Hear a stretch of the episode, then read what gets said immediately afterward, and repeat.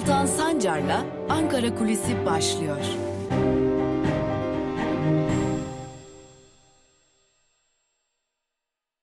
Merhabalar, iyi haftalar sevgili Özgürüz Radyo dinleyicileri ve Özgürüz Radyo'nun YouTube hesabının sevgili takipçileri. Yeni bir haftaya başlıyoruz. Evet, artık 2021 yılı içerisindeyiz ve yavaş yavaş 2021 yılının getirdiklerini, getireceklerini de görmeye, konuşmaya, tartışmaya başlıyoruz. Ve her geçen gün aslında 2021, 2020'den farklı olmayacak. Hatta belki de en çok biz Türkiye'de yaşayanlar için daha zor geçecek demeye başlıyoruz. Tabii bunun ilk işaretleri gelmeye başladı. Seçim yasası değişikliği planları, öte yandan birkaç kalem oynatmayla değiştirilen bir yönetmeliğin ortaya çıkışı. Tüm bunları konuşacağız bu hafta boyunca ama bugün dilerseniz bu yönetmelik değişikliği ne, biraz ona bakalım. Şimdi biraz eskilere gideceğiz. 90'lı yıllara gideceğiz öncelikle.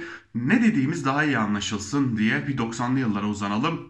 Malum 90'lı yılların sonuna doğru emniyet, asayiş, yardımlaşma kelimelerinden oluşan ve kısaltması EMASYA olan bir uygulamayla tanıştı Türkiye. EMASYA ile birlikte istediği zaman Türk Silahlı Kuvvetleri'nin mensubu askerler diledikleri zaman bazen valilik oluruyla bazen gerekmeden istedikleri biçimde toplumsal eylemlere ya da toplumsal olaylara el koyabiliyorlardı, müdahale edebiliyorlardı. Yani sokaklara tanklar çıkarılabiliyordu.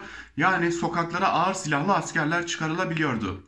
EMASYA uygulaması yıllarca yürürlükte kaldı. Uzunca bir dönem yürürlükte kaldı ve 2010 yılında yanlış hatırlamıyorsam Şubat ayında yürürlükten kaldırıldı. O dönem yürürlükten kaldırıldığında Adalet ve Kalkınma Partisi'nden, yani şimdinin iktidarı da olan AKP'den gelen açıklamalar EMASYA'nın darbeci zihniyetin, vesayetçi zihniyetin uygulaması olduğu şeklindeydi. Ve 2010 yılının Şubat ayında EMASYA yürürlükten kaldırıldı, büyük tartışmalarla kaldırıldı. Belki hatırlarız, Şemdinli'de Umut Kitabevi bombalanmıştı.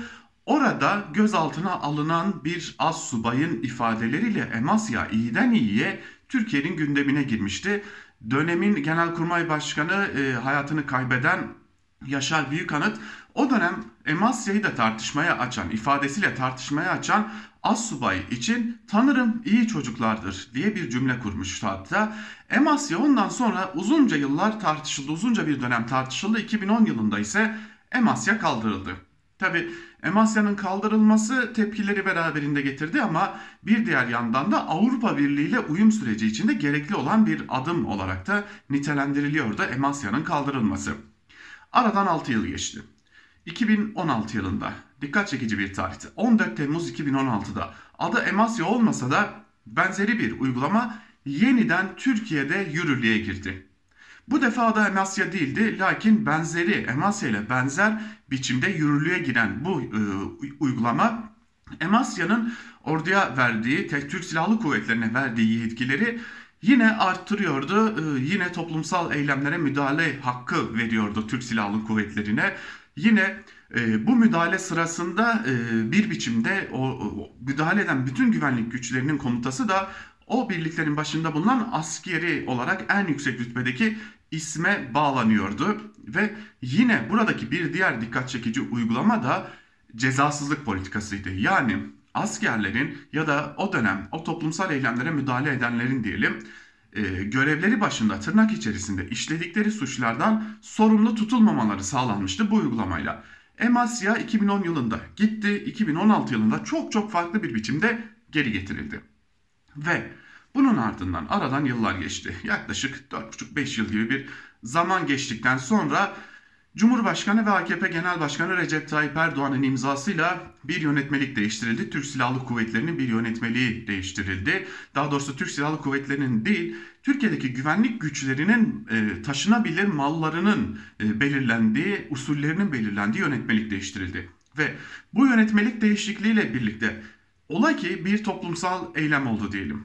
Emniyet bu olaylara müdahale edecek. Tabii emniyetin kuruluş amacı zaten hani kağıt üzerinde bu. Lakin emniyet bu olaylara müdahale ettiğinde gerekli görür ve ister ise Milli Savunma Bakanı'nın oluruyla, yani şu anda Milli Savunma Bakanı Hulusi Akar'ın oluruyla Türk Silahlı Kuvvetleri'ne ait olan silahları, bildiğimiz piyade tüfeklerinden tutalım tabancalara, buradan tutalım belki el bombalarına kadar, yine tankları, topları, obüsleri, hatta ucu açık olduğu için söylüyoruz, tabii biraz uçuk gelebilir ama savaş uçaklarını bile kullanabilecek emniyet, hatta MİT kullanabilecek.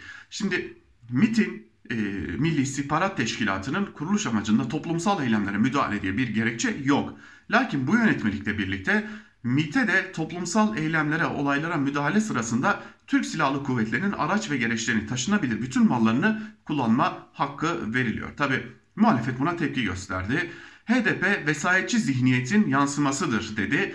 CHP Grup Başkan Vekili Özgür Özel bir açıklama yaptı.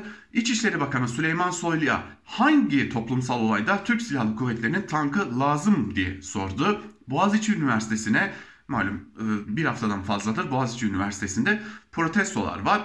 Boğaziçi Üniversitesi'ne tank mı gönderecek Süleyman Soylu diye bir soru yöneltti CHP Grup Başkan Vekili Özgür Özel.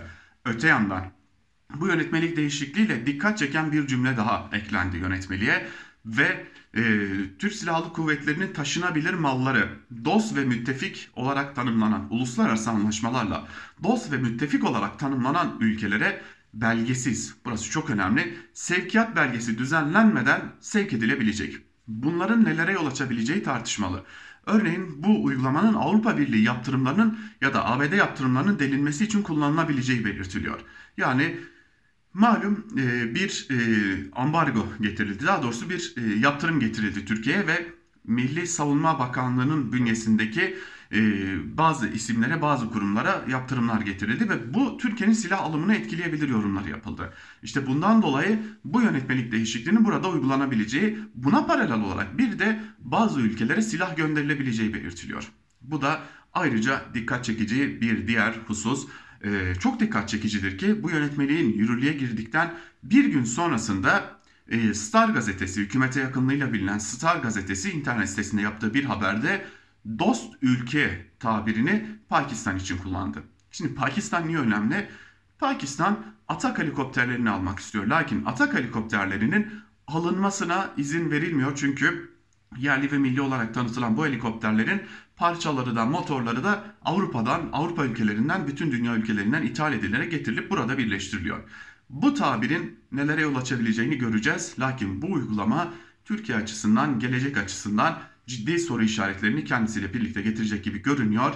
Önümüzdeki günlerde toplumsal eylemlerde bakalım karşımıza neler çıkacak. Biz gazeteciler de bunları yakından takip ediyor olacağız diyelim ve haftanın ilk gününden Ankara Kulisi'ni de Özgürüz Radyo YouTube hesabından ve Özgürüz Radyo'dan yayınladığımız Ankara Kulisi'ni böylelikle noktalamış olalım. Yarın tekrar görüşebilmek umuduyla hoşçakalın.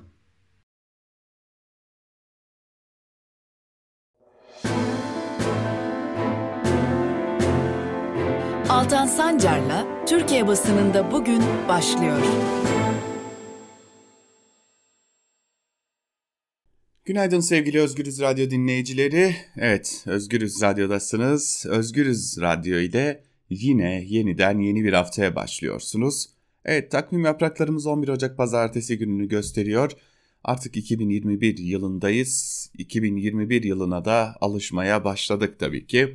Ve 2021 yılının getirdiklerine de alışıyoruz. Alıştıkça da 2020 aratmayacak demeye de devam ediyoruz. Bugünün her zaman olduğu gibi gazete manşetleriyle ve günün öne çıkan yorumlarıyla sizlerleyiz. İlk olarak kısa bir gazete manşetleri turu yapıyoruz. İlk gazetemiz Cumhuriyet, manşette cevap ve düzeltme var. Yine Cumhuriyet gazetesinin yayınlanan bir haberi nedeniyle bir düzeltmenin Cumhuriyet'in manşetinde yer aldığını görüyoruz. Barış Pehlivan'ın yine yazdığı, kaleme aldığı bir yazı da bunun etkisinde, bu nedenle olduğunu da gösteriyor. Hemen altında da gazetenin bugünkü manşeti var. Yolsuzluğu, sahte diplomayı unutalım istiyorlar sözleri yer alıyor ve ayrıntılarda şunlar kaydediliyor. Mecliste kabul edilen ve sansüre dönüşen unutulma hakkı ile belgeli gazetecilik ödüllü haberlere dahi erişim engeli getiriliyor. Siber haklar uzmanı Yaman Akdeniz, yurttaş için çıkarılan hak AKP'li siyasetçi ve hükümete yakın şirketlerce kullanılıyor, yolsuzluk, sahte diploma ve usulsüzlükleri kapatmaya çalışıyor basını engelliyor ve unutulmayacak şeyleri unutturmak istiyorlar dedi şeklinde aktarılmış. TRT eliyle temizlik. AKP'lilerin siyasi atmosfere uymayan etki demeçleri TRT tarafından telif gerekçesiyle kaldırılıyor. Bakan Soylu'nun Samanyolu'ndaki HDP'nin mecliste olması ve MHP'nin ülkede yerinin olmadığı sözleri de kaldırıldı. CHP'li Özel siyasetçilerin temizlik çabasında olduklarını belirtti. Açıkça soygun. Ziraat Bankası'nın Çukurova grubuna Türksel için Virgin Adaları üzerinden 1 milyar 636 milyon dolar kredi vermesini değerlendiren CHP Genel Başkanı Kemal Kılıçdaroğlu, saray ve çevresi onların beslemeleri 5 yerden maaş alıyor, devleti açıkça soyuyorlar, şahsın devletinde kimse hesap vermez dedi. Erdoğan mı, Yavaş mı?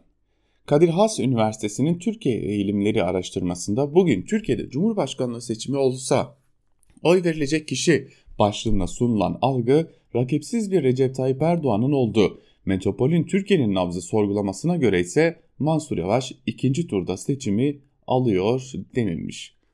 Sadat'tan kongre. Suikast eğitimi veren Sadat'ın kurucusu, eski Cumhurbaşkanlığı Başdanışmanı İslam Birliği Kongresi düzenlendi. Kongrede başında Cumhurbaşkanı bulunan İslam'a dayalı konfederasyon kurulması kararlaştırıldı. Konfederasyonun iç güvenliği, dış politikası ve adalet sistemi tek merkezden yönetilecek. Bunlar da Cumhuriyet gazetesinden bugün öne çıkan bazı köşe yazılarıydı. Elbette ki ilerleyen dakikalarda birinin bir bölümünü sizlerle paylaşacağız.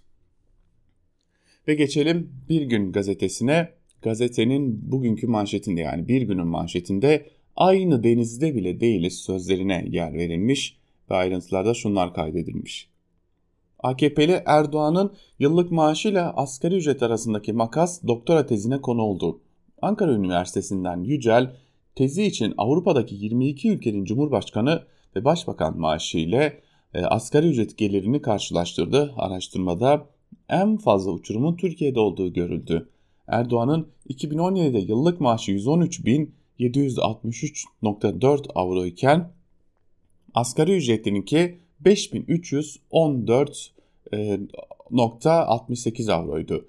Cumhurbaşkanının maaşı asgari ücretin 25.17 katıydı. Bu yıl asgari ücret 2.825 liraya çıkarken Erdoğan'ın maaşı ise 88.000 liraya yükseldi. Böylece AKP'li Cumhurbaşkanı'nın maaşı asgari ücretin tam 31 katı oldu. Melihler ülkesi başlıklı bir haberde ise şunlara yer veriliyor. Boğaziçi Üniversitesi rektörlüğüne AKP'li Melih Bulu'nun atanmasına tepkiler sürerken diğer üniversitelere yapılan atamalar da gündemde.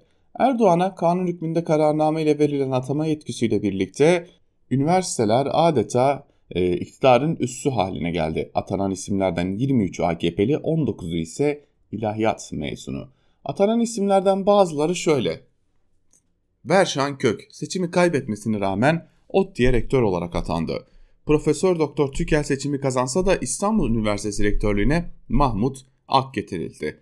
9 Eylül Üniversitesi'ne 14 yıl AKP Genel Başkan Yardımcılığı yapan Hotar atanırken Ankara Üniversitesi'ne AKP'de vekillik yapan Ünüvar getirildi deniliyor.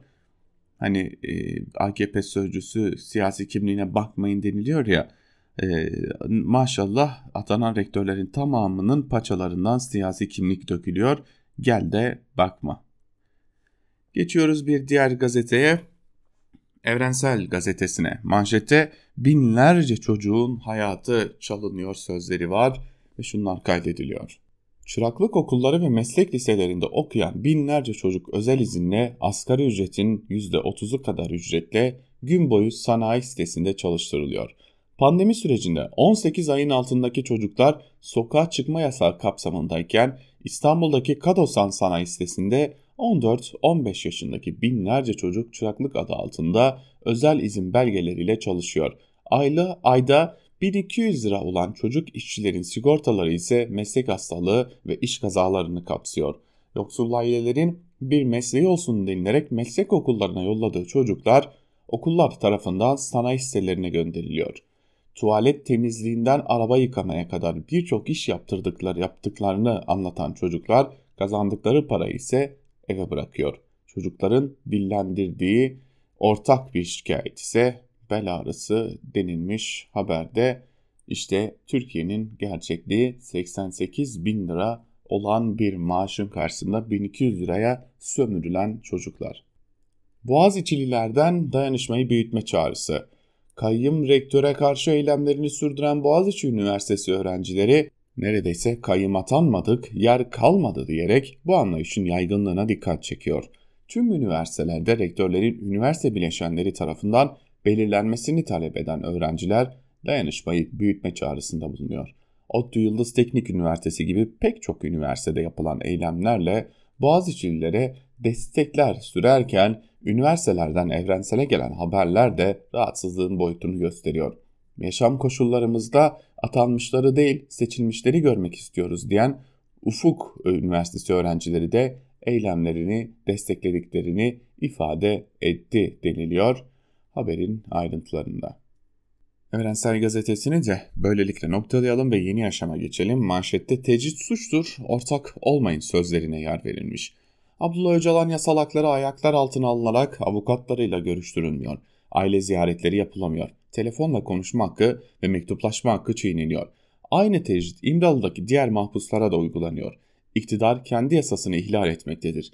İmralı tecridi anayasanın 8, İnsan Hakları Evrensel Bildirgesi'nin 7 ve Kişisel ve Siyasal Haklar Sözleşmesi'nin tam 4 maddesine aykırıdır. Ayrıca söz konusu tecrit Avrupa İnsan Hakları Sözleşmesi'nin tam 5 maddesine aykırıdır. Birleşmiş Milletler işkencenin önlenmesine dair sözleşmenin de ihlalidir. Bugün 7.000 siyasi tutuklu iktidarın tecrit suçuna son vermesi için açlık grevinde. İktidar kılını kıpırdatmayarak suç işliyor. Ana muhalefet, Barolar Birliği ve Metropol Baroları da bu konuda sesini çıkarmayarak tarih karşısında suça ortak oluyor denilmiş.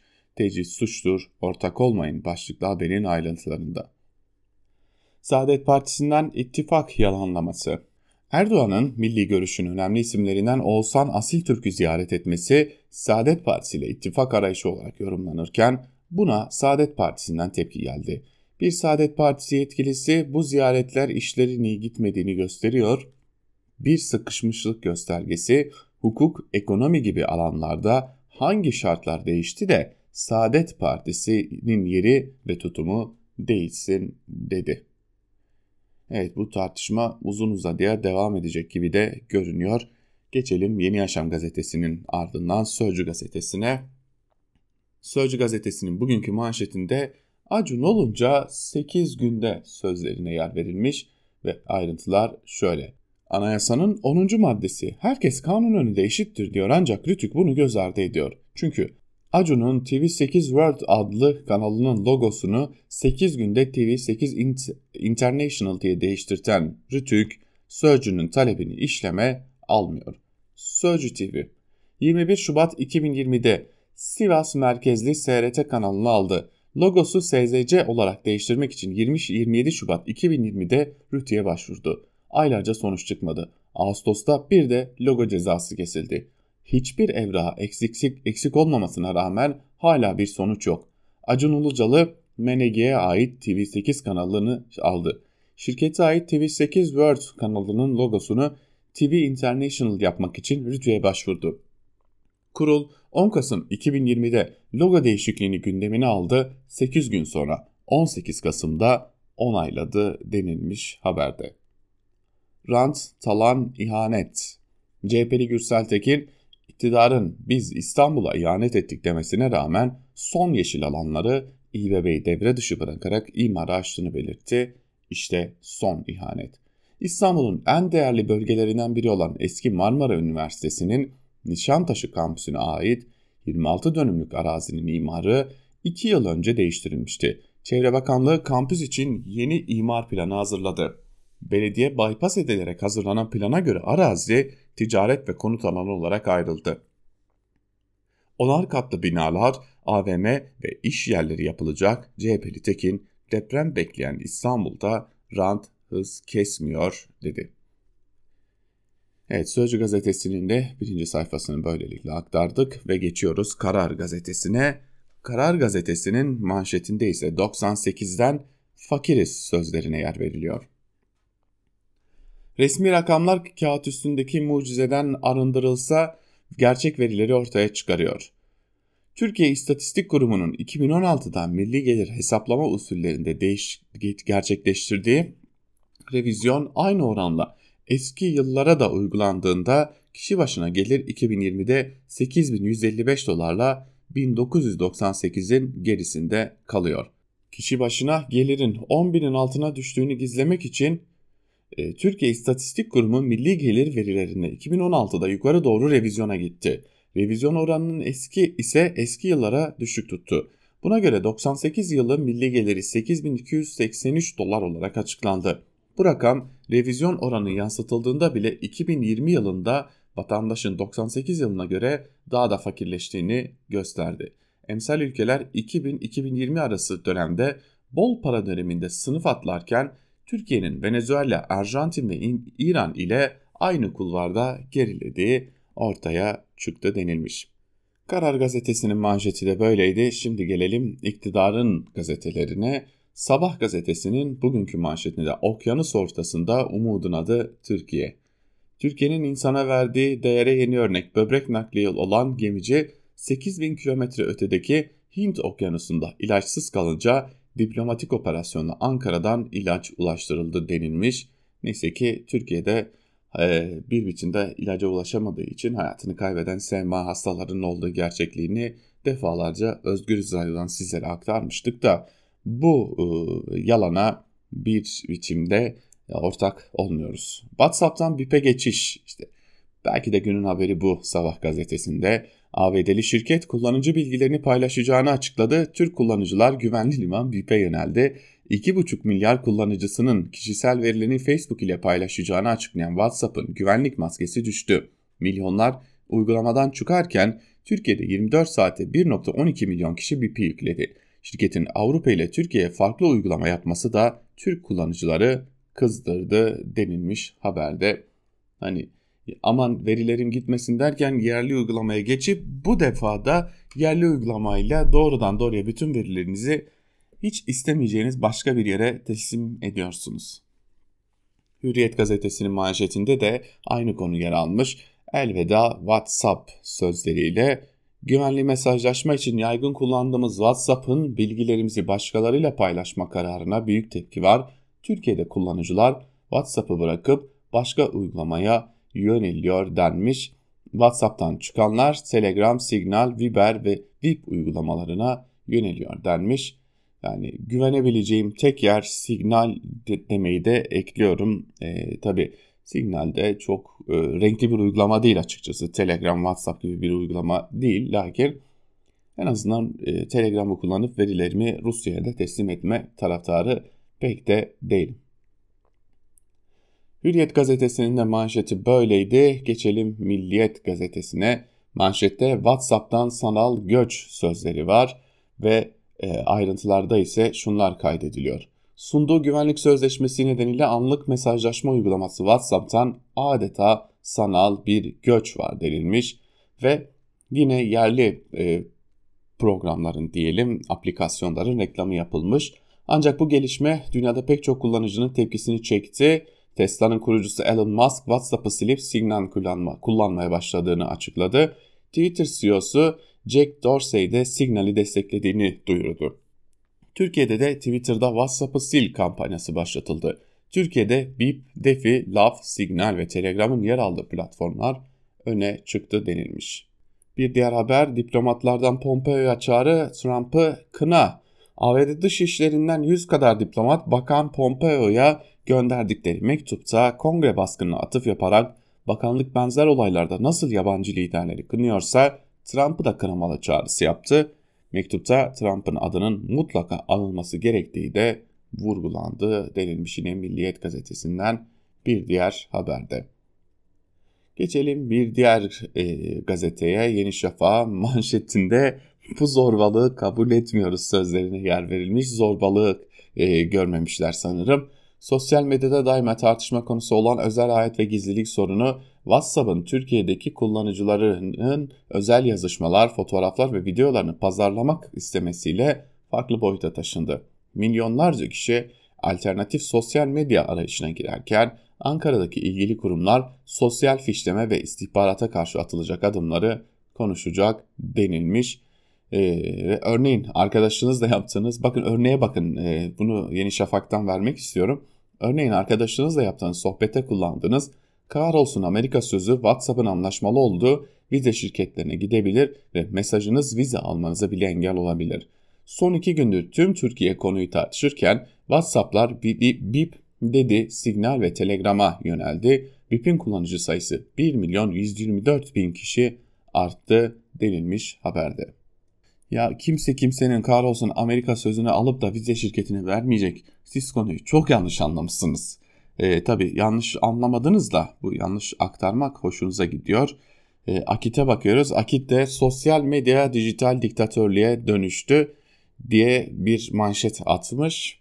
Düşünce ve ifade özgürlüğünün teminatı olarak gösterilen sosyal medya platformları son yıllarda adeta dijital bir diktatörlüğe dönüştü.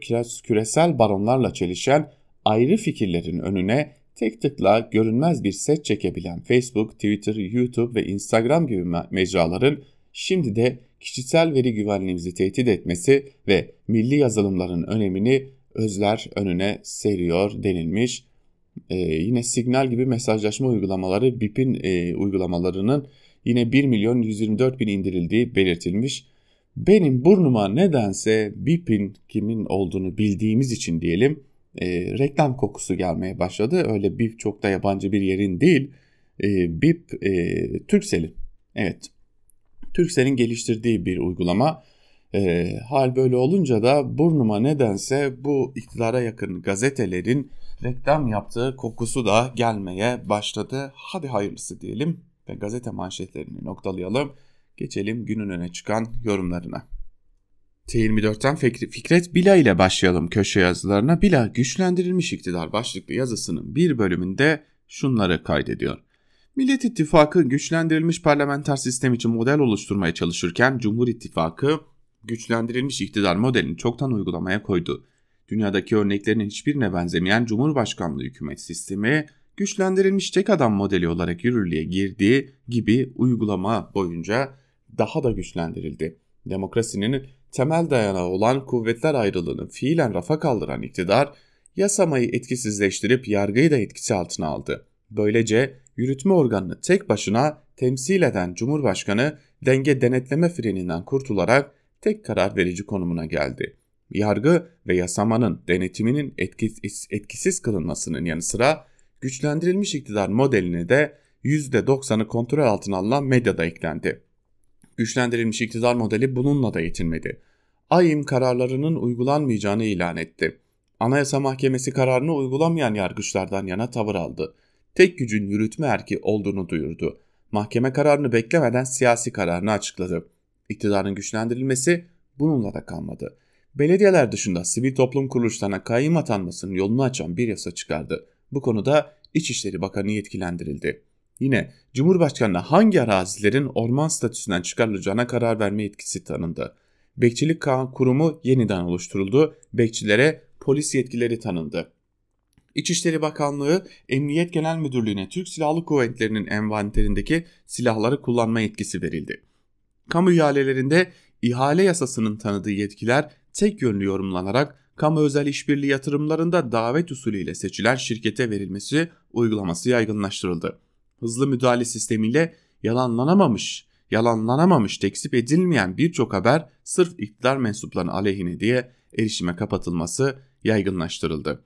İktidarın güçlendirilmesi, kuvvetler ayrılığının fiilen kuvvetler birliğine dönüştürülmesinden sonra İçişleri Bakanlığı üzerinden güvenlik, varlık fonu ve ihaleler üzerinden ekonomi, suç ceza hakimleri üzerinden yargı, rütük ve basın ilan kurumu üzerinden medya alanında yoğunlaştı diyor Fikret Bila ve son tabloyu ortaya koyuyor. Ve yine T24'ten Aydın Engin'in yazısıyla devam ediyoruz. Acil ihtiyacı olan birileri için hukuk dersi başlıklı yazının bir bölümünde Aydın Engin şunları kaydediyor. Boğaziçi Üniversitesi'ne rektör atandı. Atanana da atama yöntemine de öğrencilerden ve gölgesinin ardına saklanacak kadar öddek olmayan öğretim üyelerinden tepki geldi.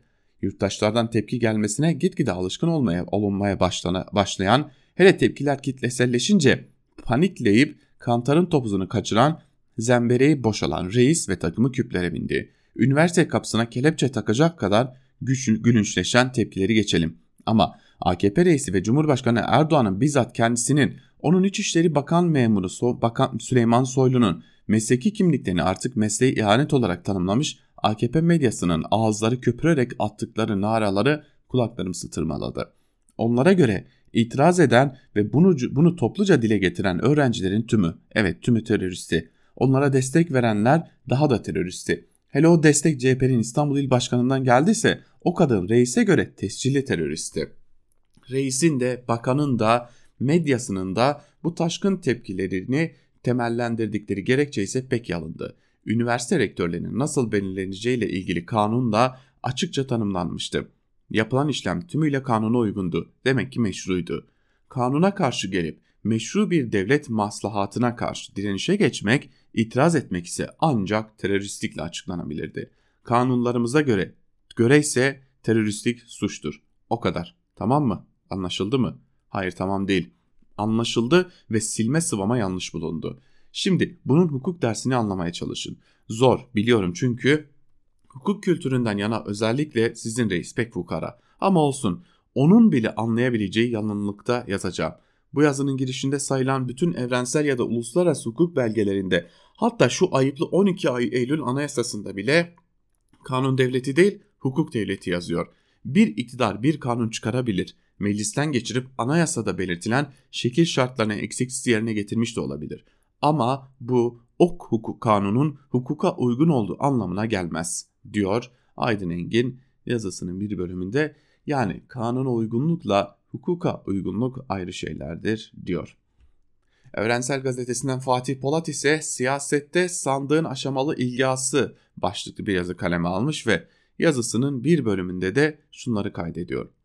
CHP İstanbul İl Başkanı Canan Kaftancıoğlu'nun iktidar tarafından hedef haline getirilmesiyle ilgili 8 Ocak günü Twitter hesabından paylaştığı şu cümle iyi bir özet.